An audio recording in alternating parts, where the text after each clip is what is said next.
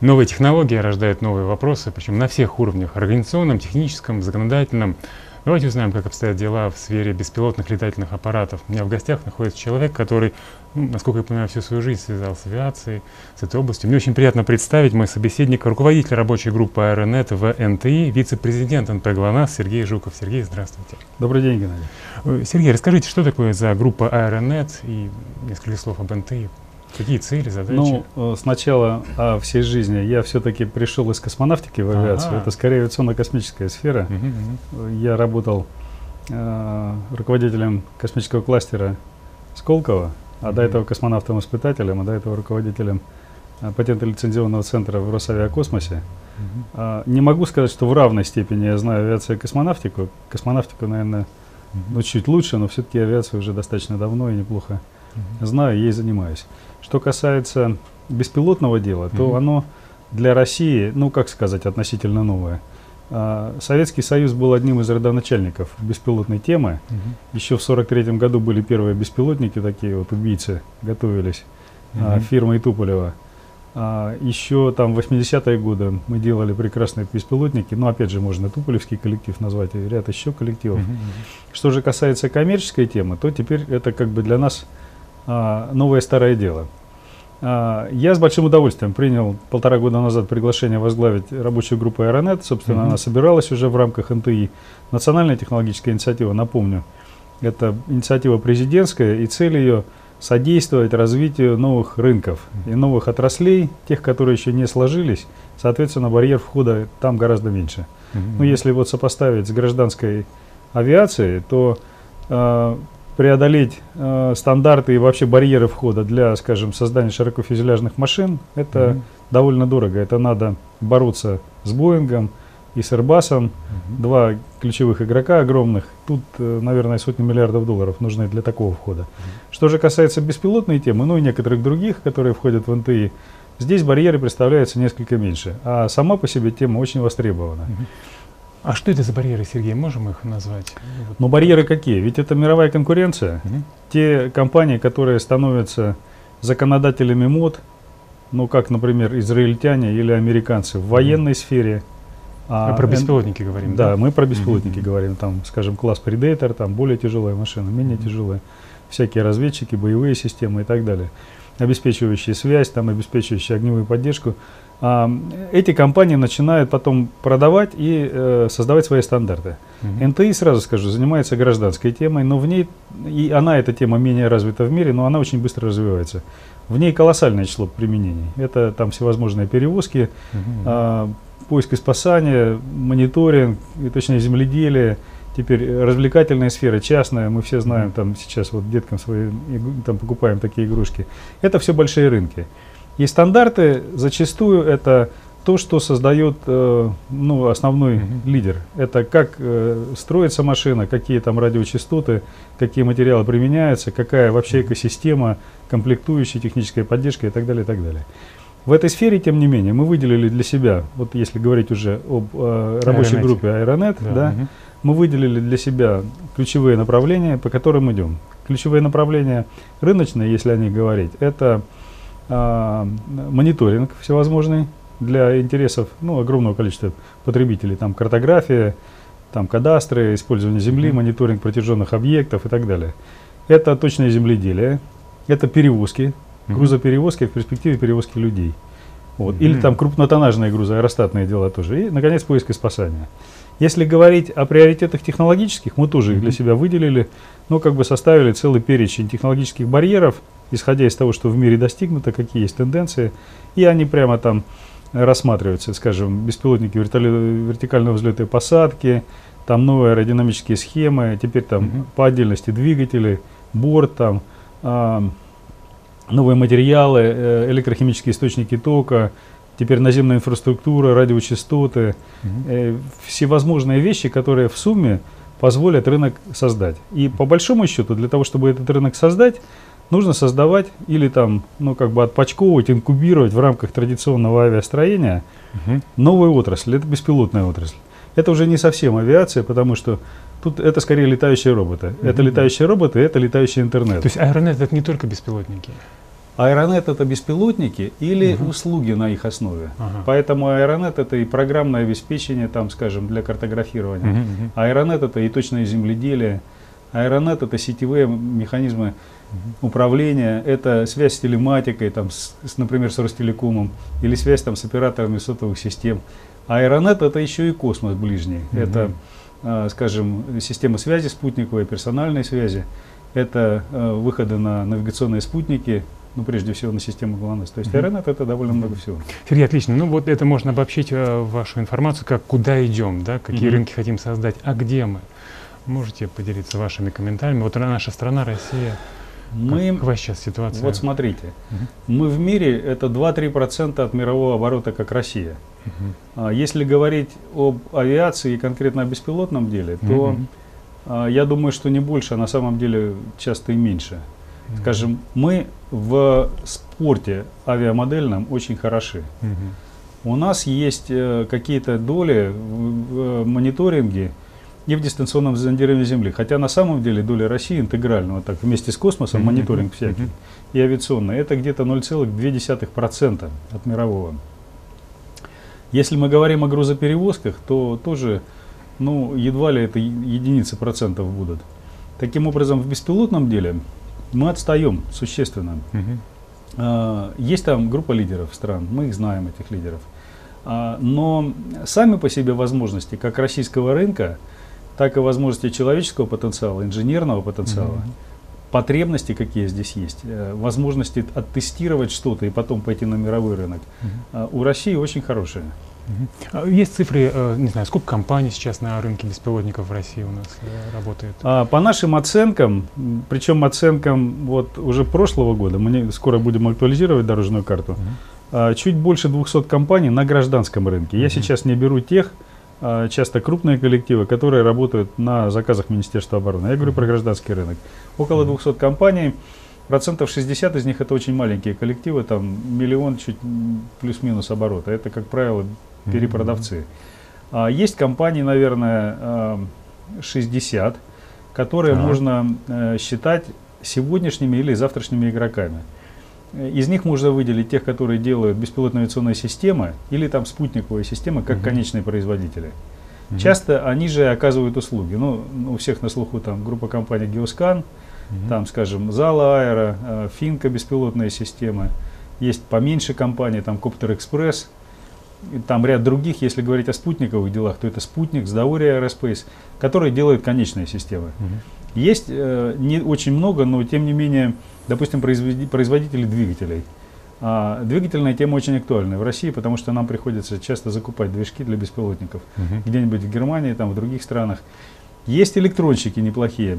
Есть те, кто занимается электрохимическими источниками тока. Ну вот uh-huh. здесь, например, там можно выделить, во-первых, Академию наук, Институт э, проблем химфизики, э, который в Черноголовке находится. Uh-huh. И такие компании, как InEnergy, AT Energy, там ряд других, угу. которые занимаются вот, собственно, там топливными элементами или там литий-полимерными батареями, которые угу. позволяют, скажем, коптерам или самолетам часы уже летать От на электрической тяге. А, на, а, да, просто полностью угу. на электричестве. Более эффективные аккумуляторы. Э, ну да, то есть создают более эффективные аккумуляторы. Угу. Таким образом, вот да, и мне кажется, что большая часть этих игроков, э, она как раз сплотилась вокруг э, сейчас рабочей группы Aeronet. Угу. И это приносит свои очень интересные плоды. Мы вместе как бы вырабатываем техническую политику, возникают горизонтальные связи, заказы друг у друга, там какие-то кооперации, mm-hmm. возникают новые проекты рыночные с большим количеством игроков вместе. И вот, вот этим мы занимаемся. То есть вы помогаете построить коммуникации да, между участниками рынка? Мы стараемся построить коммуникации, мы стараемся сообща вырабатывать требования к нормативной базе, причем mm-hmm. и нормативно-правовой, и нормативно-технической. Mm-hmm. Мы стараемся сообща вырабатывать, ну, проводить форсайты, вырабатывать те технологические барьеры или там технологические mm-hmm. приоритеты, к которым надо тянуться, ну, довольно много всего. Ну и, надо сказать, активно работаем с законодателями. Mm-hmm. И какая сейчас самая актуальная э, проблема, если говорить о законах? Их на самом деле много. Вот если говорить о наиболее, пожалуй, актуальной mm-hmm. на сегодняшний момент, это вот, регулирование э, воздушного движения. Uh-huh. Здесь э, вот, сообща мы пришли к пониманию, ну, собственно, на самом деле, не открыли, конечно, э, каких-то там какой-то Америки, да, мы пришли к пониманию того, что существует, например, два воздушных коридора. Мгм. Это маловысотный коридор такой до 150 метров, который можно занимать дронами. Здесь не летает пилотируемая авиация, включая так называемую авиацию общего назначения, то есть частники разные. Мгм. Что же касается свыше 150 метров, э, выше и, и, и дальше до бесконечности, это уже общее воздушное пространство. И в общем воздушном пространстве надо летать по-другому. Тут беспилотник, даже небольшой, может нанести непоправимый ущерб, попав там, скажем, в двигатель самолета Мгм, пилотируемого. А если это тяжелая машина, а тенденция-то к этому есть, Мгм. то э, это совсем другие дела. И вот создание правил полета, да, создание а, структур или там наделение действующих структур Мгм. функциями управления беспилотниками, это важная вещь. Потому что, например, если э, военный беспилотник, когда летит, ему просто закрывают для других судов воздушное пространство, и он там не сталкивается ни с кем. Мгм. то для гражданских работяг всяких, пчел там, рабочих, которые какие-то там грузы везут, Мгм. или там летающих тракторов, которые на полях, а, задача того, чтобы они умели уклоняться, чтобы их видели, чтобы ими управляли как следует, это задача важная. И она требует усилий как законодателей, так и разработчиков технологий. Ну и прибавлю к этому еще задачу антидрон, потому что возможности для терроризма с помощью летательных аппаратов резко возрастают. Я правильно понял, сейчас пока на уровне инициативы идея о том, что разделить воздушное пространство, рассматривать две категории. Это уже не совсем инициатива. Ага. Это Минтранс, например, сейчас понимает и начинает Ага. практически по этому пути двигаться. в этих терминах, Там, да? да, есть какие-то Мгм. первоначальные исследовательские работы на эту тему, да. Э, Сергей, вы э, являетесь вице-президентом э, НП ГЛОНАСС. Если не секрет, вот в этой организации рассматривается ли тематика беспилотников? И- Да, да. НП ГЛОНАСС, надо сказать, был создан несколько лет назад, некоммерческое партнерство, Мгм. а, по инициативе и правительства в том числе, для того, чтобы объединить ам, разработчиков и производителей техники, там, ну, мобильных операторов систем, либо телематической мгм. техники. И НП ГЛОНАСС получила по наследству от предыдущих, от некоторых своих учредителей, такую тему, как эра ГЛОНАСС, экстренное реагирование э, при автомобильных авариях. Мгм. Вот. И эра ГЛОНАСС – это государственная информационная система, которая была успешно реализована и введена в эксплуатацию. Была создана специальная э, компания, акционерное общество ГЛОНАСС, которая сейчас ее эксплуатирует. Мгм. Что касается некоммерческого партнерства, то эта структура накопила уникальный опыт как раз создания комплексных работ, э, проведения их, комплексных систем, потому что, ну, например, эра ГЛОНАСС потребовала принятия отдельных законов, постановления правительства, там, Мгм.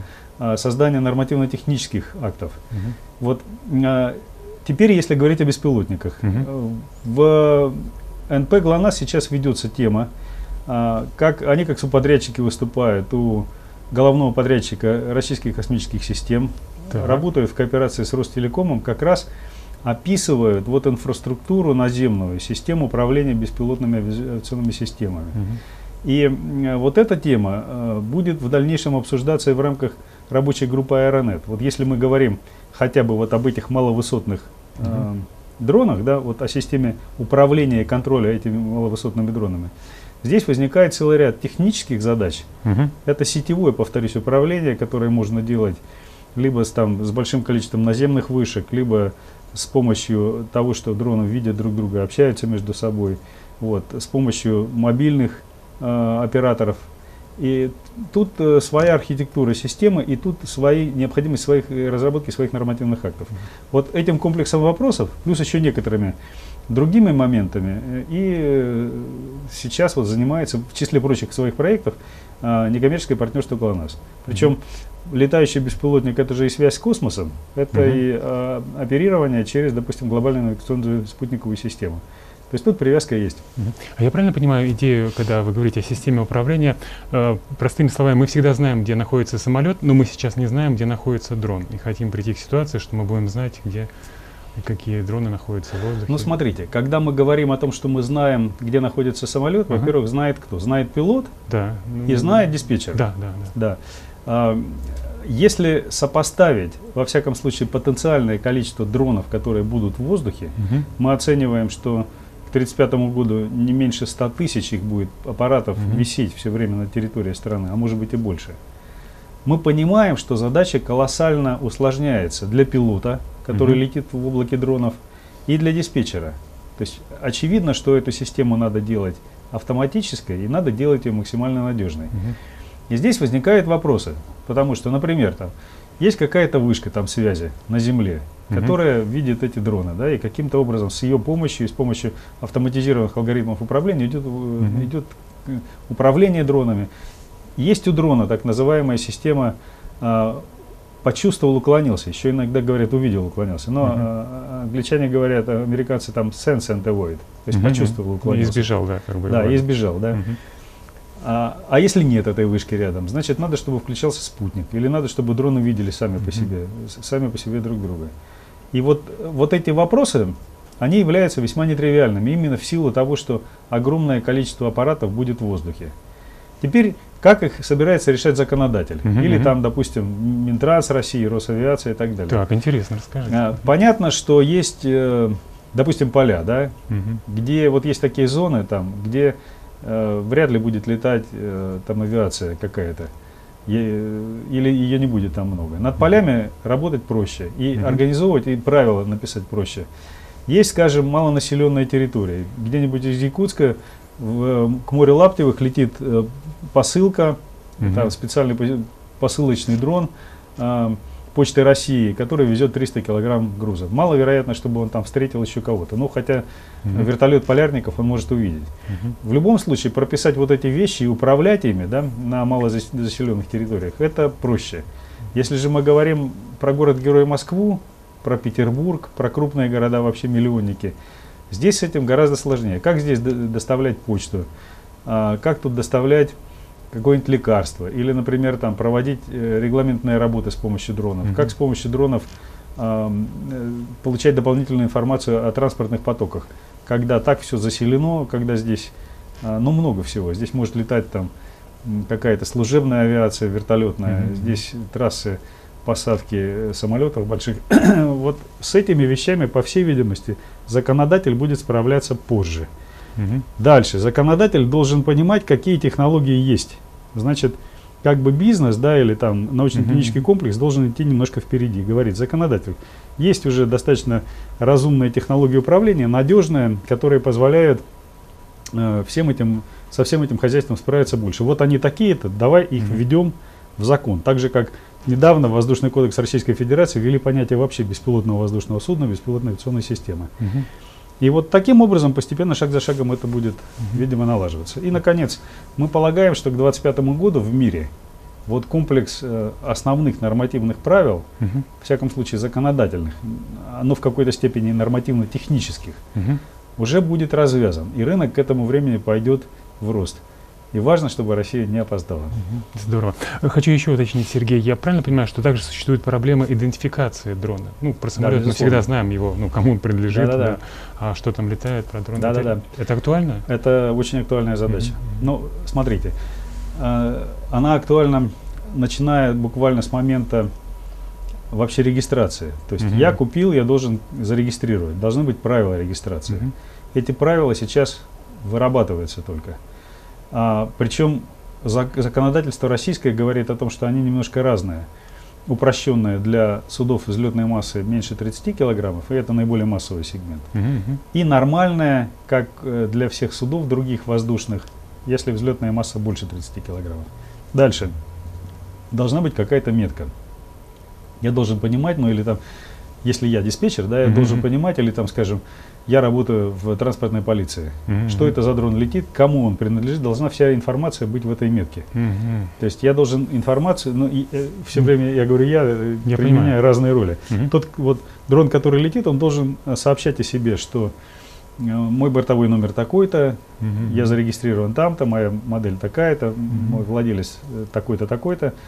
А, и вот это важно знать. В идеале э, вообще должна быть еще вещь такая, как, скажем, возможность у транспортной полиции принудительно посадить аппарат, если он залетел куда-то не туда. Или подозрительно себя ведет. Или подозрительно себя ведет, да. Да. Вот. Это большая тема. А, вот если говорить о кейсах в области доставки грузов с помощью беспилотников, а, в России они уже есть, существуют? Есть э, небольшие ну, скажем так, кейсы наработанные в сегменте полезной нагрузки до 10 килограммов.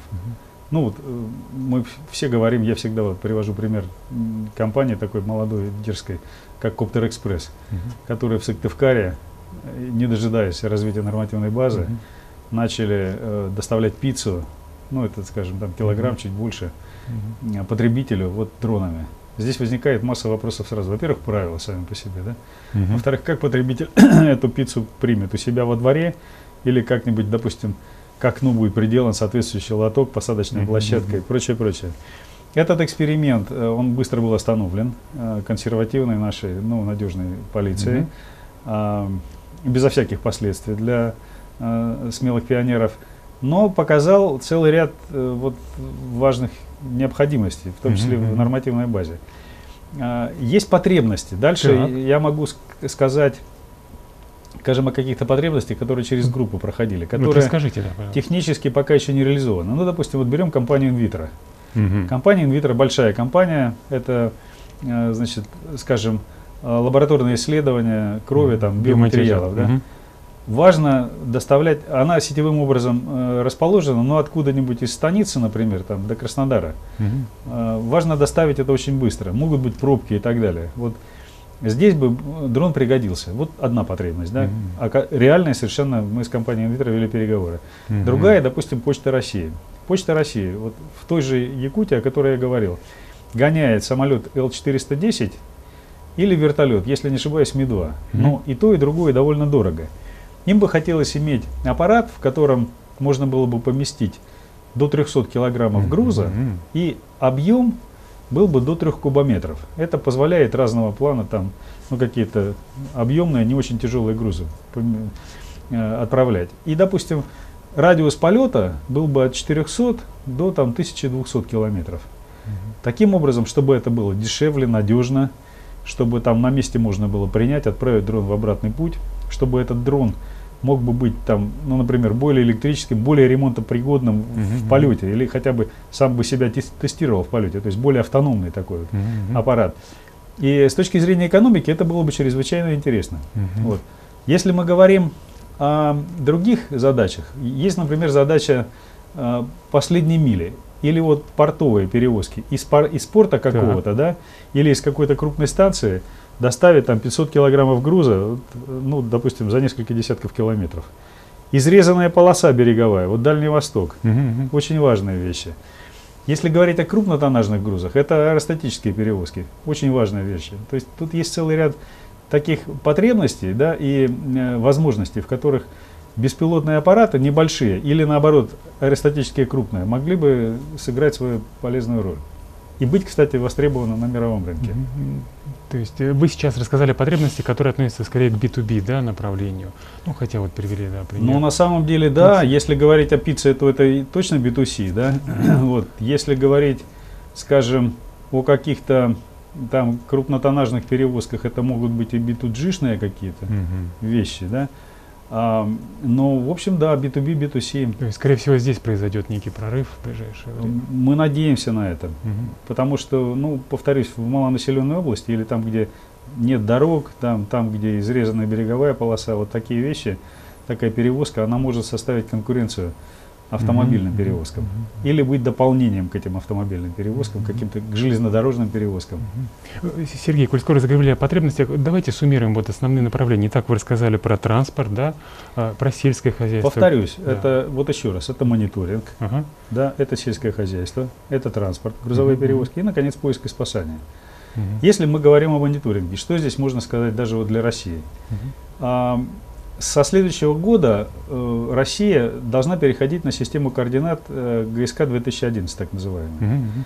Как ни странно, территория нашей страны э, с точки зрения вот привязки карт к точным координатам геодезическим Так. еще не очень хорошо освоена картографически. К Мгм. тому же картография это э, вещь такая динамическая, потому что постоянно меняется ландшафт Земли, как Вернадский говорил, там деятельностью преобразующий человек Мгм. все меняет. А, Возникают новые объекты, э, транспортные магистрали надо уточнять, Мгм. возникает новое строительство, возникает потребность в том, чтобы проектировать там какие-то здания, новый ландшафт создавать. опираясь на то, что уже есть, ну, как бы встраивая здание лучше цифровым путем. И таким образом задача мониторинга стоит очень остро. Мы сейчас ведем два проекта. Ведем один, а второй э, проводим через э, проектный офис НТИ. Один это э, так называемая цифровая модель типового региона. Это проект, который выполняет группа компаний Geoscan.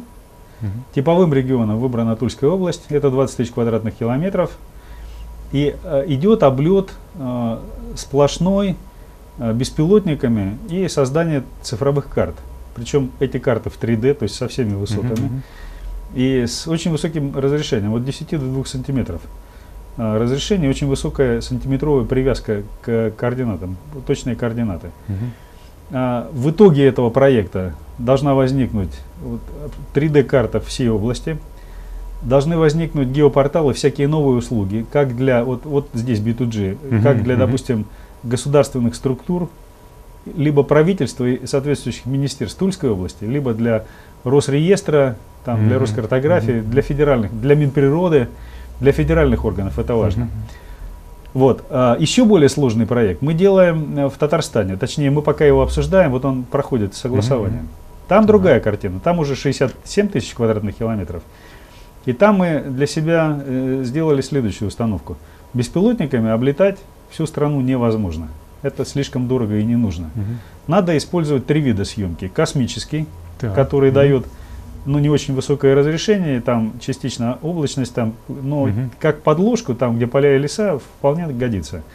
Теперь пилотируемая съемка, которая имеет существенно более высокую точность, чем космос, угу. дороже, но на круг она получается все-таки дешевле беспилотная, потому что угу. беспилотная очень, очень высокоточная. И, наконец, там какие-то города, промышленные объекты, там береговую полосу там где-то необходимо, угу. точно облетываем беспилотниками.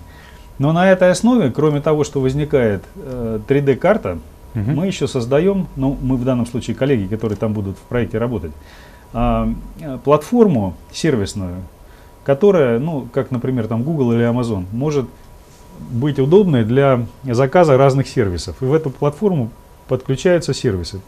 То ли это полуавтоматического распознавания образов, то ли это необходимо, там, скажем, просто картографическая информация, она выдается. Она может выдаваться в автоматическом режиме, э, обновляться. Причем эта платформа связана с облачными вычислениями. То есть за, за ней стоит э, мощный вычислительный аппарат. И как бы таким образом в части геоинформации возникает новый уровень сервиса и новая технология. Угу. Вот этим э, мы занимаемся, например, в части дистанционного зондирования Земли. Угу. Есть еще ряд инициатив, ну, о них можно рассказать. Угу. Я могу также рассказать, там, скажем, про сельское хозяйство. Вот да, было бы здорово, если бы да, несколько примеров. Итак, мы говорили транспорт, говорили про... Вот сельское а, хозяйство. Сельское да? хозяйство. Сельское хозяйство, там там так вот, э, во-первых, фермеру надо знать и динамически знать несколько раз за сезон как минимум. Да, зашел ли знать, урожай? Зашло, зашел ли урожай. Огромные поля и пресловутый индекс NDVI, где у тебя лучше восходит, где хуже, ведь поле же неравномерно вырастает. И зачастую мы видим агронома, который остановил свой УАЗик на краю поля и пошел вперед там, значит, промерять. А здесь, если, например, мы себе представим, что беспилотник э, там с помощью мультиспектральной или гиперспектральной камеры облетал uh-huh. и составил картину вот этой всходимости, uh-huh. причем четко привязал ее к координатам, имеется такой цифровой продукт. Дальше можно сделать следующее. Можно пустить наземный транспорт или летающий, который будет уже опылять, который будет выполнять, собственно, саму всю работу. Там, подавля... тоже беспилотный? Он может быть также беспилотным. Он может быть, во-первых, наземным, ага. где форсунки работают по координатам, впрыскивают автоматически там, где необходимо. Ага. Но можно себе представить летающий аппарат. Вот, скажем, у нас там есть проект летающего трактора, татарстанский такой проект. Угу. Вот, э, это некая машина, которая имеет вид э, такого параллелепипеда с двумя винтами, угу. э, с соответствующим количеством, там, не меньше 100 килограмм жидких химических веществ, э, там, с направленными форсунками, которая угу. может лететь и по координатам на высоте от 6 до 10 метров опылять. Угу. Есть более точные машины, там, скажем, но которые пока еще не дошли до стадии проекта. Ведь иногда нужно, чтобы, допустим, над каким-то деревом фруктовым завис бы беспилотник, и так бы вот создал бы такую завесу, которая бы как бы немножко снизу поднялась, еще его окутала и снизу поднялась и убила там э, вредных насекомых. Таким образом, беспилотники-опылители это, это штука, ну, скажем, перспективная, да, в мире она уже, в общем-то, опробуется. Mm-hmm. Этим, скажем, японцы занимаются очень активно. Если говорить о наших огромных полях, на мой взгляд, это как минимум хорошая в отдельных случаях добавка, а иногда и конкурент. Например, другим средством, которое делает авиахимработу. Это там э, трудяги Ан-2, угу, или, или иногда же даже на дельтапланах летают люди. Это вредная работа. Летит дельтапланерист, опыляет, работает ну, с каким-то респиратором. Уж лучше посылать беспилотник. Отлично. Ну, потом, наверное, еще э, фермеру желательно знать, э, вообще убирается ли урожай, как работает. Безусловно. Мониторить. Ну, вот я могу сказать, что у нас бывают случаи, когда вот мы теперь знаем, фиксируем, когда на беспилотчиков э, идет нападение. Даже так. Потому что фермер отдельно взятый, ага. или там, скажем, землевладелец отдельно взятый, может быть и не совсем заинтересован том, чтобы информация о том, что он делает, была бы известна, например, министру сельского хозяйства угу. соответствующего региона. Даже так. И такие вещи случаются. Угу.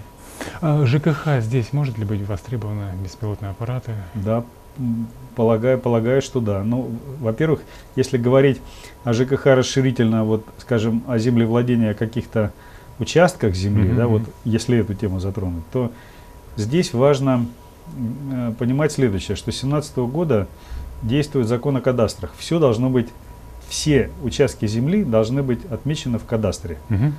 А, большое количество участков земли, используемых на сегодня, не отмечено, а какая-то часть является спорной. В этом угу. смысле использование летательного аппарата и сверху, мне видно сверху, все ты так и знаешь, позволяет однозначно сказать, что мы с вами соседи, да, угу. но наша межа происходит не там, где вот вы думаете или я, да, а вот именно здесь. Это однозначная вещь. И эта кадастровая задача, она очень интересна для бюджета. Что же касается других вопросов, там ЖКХ, скажем, там целостность э, каких-то магистралей, там линии электропередач или, например, целостность там, э, трубопроводов, эти вещи тоже мониторятся хорошо. Выбросы тепла из дома, можно себе представить mm-hmm. и подумать, можно зафиксировать. А, какая-то, допустим, состояние загрязненности или там свалок можно отличным образом увидеть. И много других вопросов mm-hmm. решается однозначно, когда есть информация. Но потом само по себе проектирование а, городское, что имеет отношение к ЖКХ, уж как минимум мы, как москвичи, знаем, как отдельные районы пострадали от точечной застройки. Э, э, эти вопросы градостроительства являются также важными. Контроль транспортных потоков. Это может быть не совсем ЖКХ, но это к нашему жилью тоже имеет отношение. А вот картография, Сергей, она сдерживает сегодняшнее состояние точности карт развития беспилотных транспортных средств?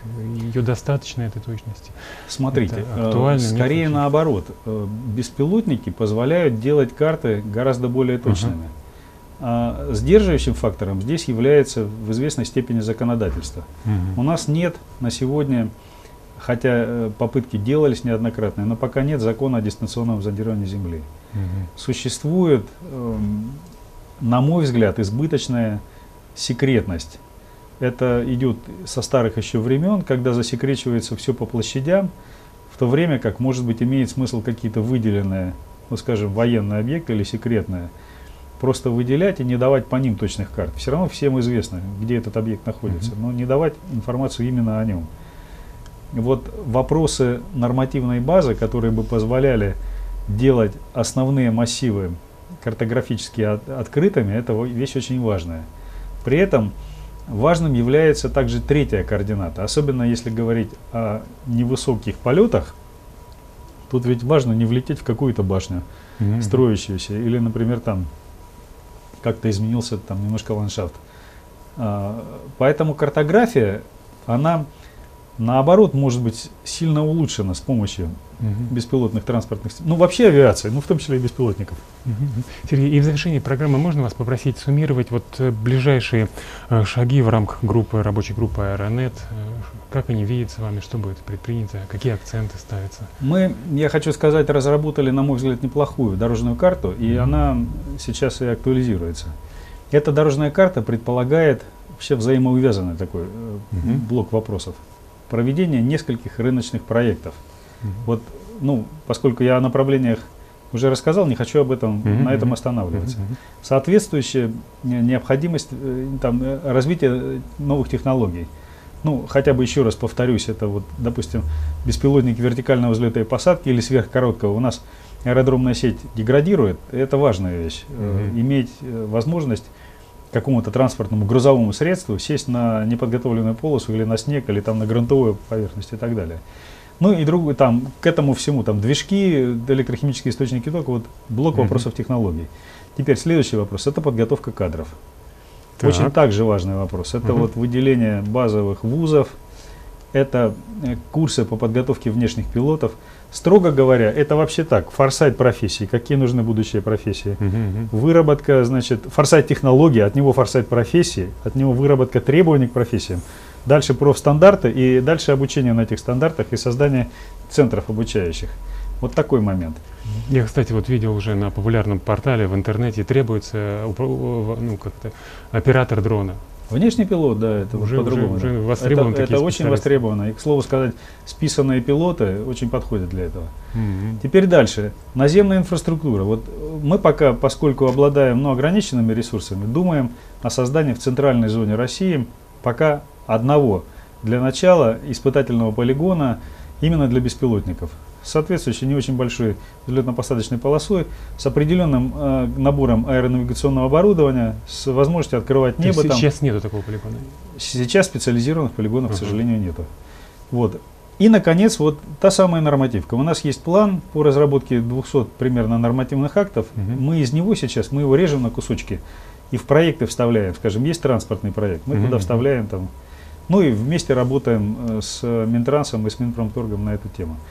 Так, таким образом, вот ближайшие шаги на следующий год, это там несколько, ну может быть 3-4 пилотных рыночных проекта. Угу. Это начало нескольких технологических проектов, это создание одного полигона. Это, ну, надеюсь, э, там несколько нормативных актов мы примем.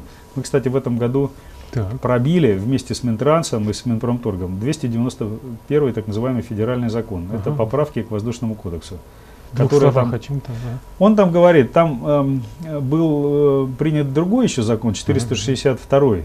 в декабре, который ввел понятие в воздушном кодексе э, значит, воздушного, беспилотного воздушного судна, uh-huh. беспилотной авиационной системы, внешнего пилота, там все дела. Но оказался в части регуляторики очень жестким. Он сказал, все, что две, свыше 250 граммов uh-huh. взлетной массы, должно быть э, поставлено на учет, зарегистрировано в, э, значит, в Минтрансе или в соответствующих структурах. И должно быть еще поставлено на учет в ФСБ. Ну, это как минимум весь э, авиамодельный спорт подрубало. Э, общественность, э, в том числе и в нашем лице, э, не согласилась. И в итоге нас поддержала администрация президента и Госдума, был принят вот этот 291 закон, его президент подписал 3 июля, угу. где определили максимальный взлетный вес 30 э, килограммов. А вот эта зона угу. от э, нуля до 30 килограммов, она регулируется по несколько упрощен. проще, ага. по упрощенке. Угу. Ну вот примерно Отлично. такой перечень шагов. Сергей, здорово. Спасибо огромное, что нашли время, поделились Спасибо столь интересной, важной информацией, рассказали о перспективах Спасибо развития вам, беспилотных летательных аппаратов. Мне очень приятно представить, что сегодня в гостях у нас был руководитель рабочей группы «Аэронет» в НТИ, вице-президент НП «ГЛОНАСС» Сергей Жуков. Всего доброго, до свидания. Yeah.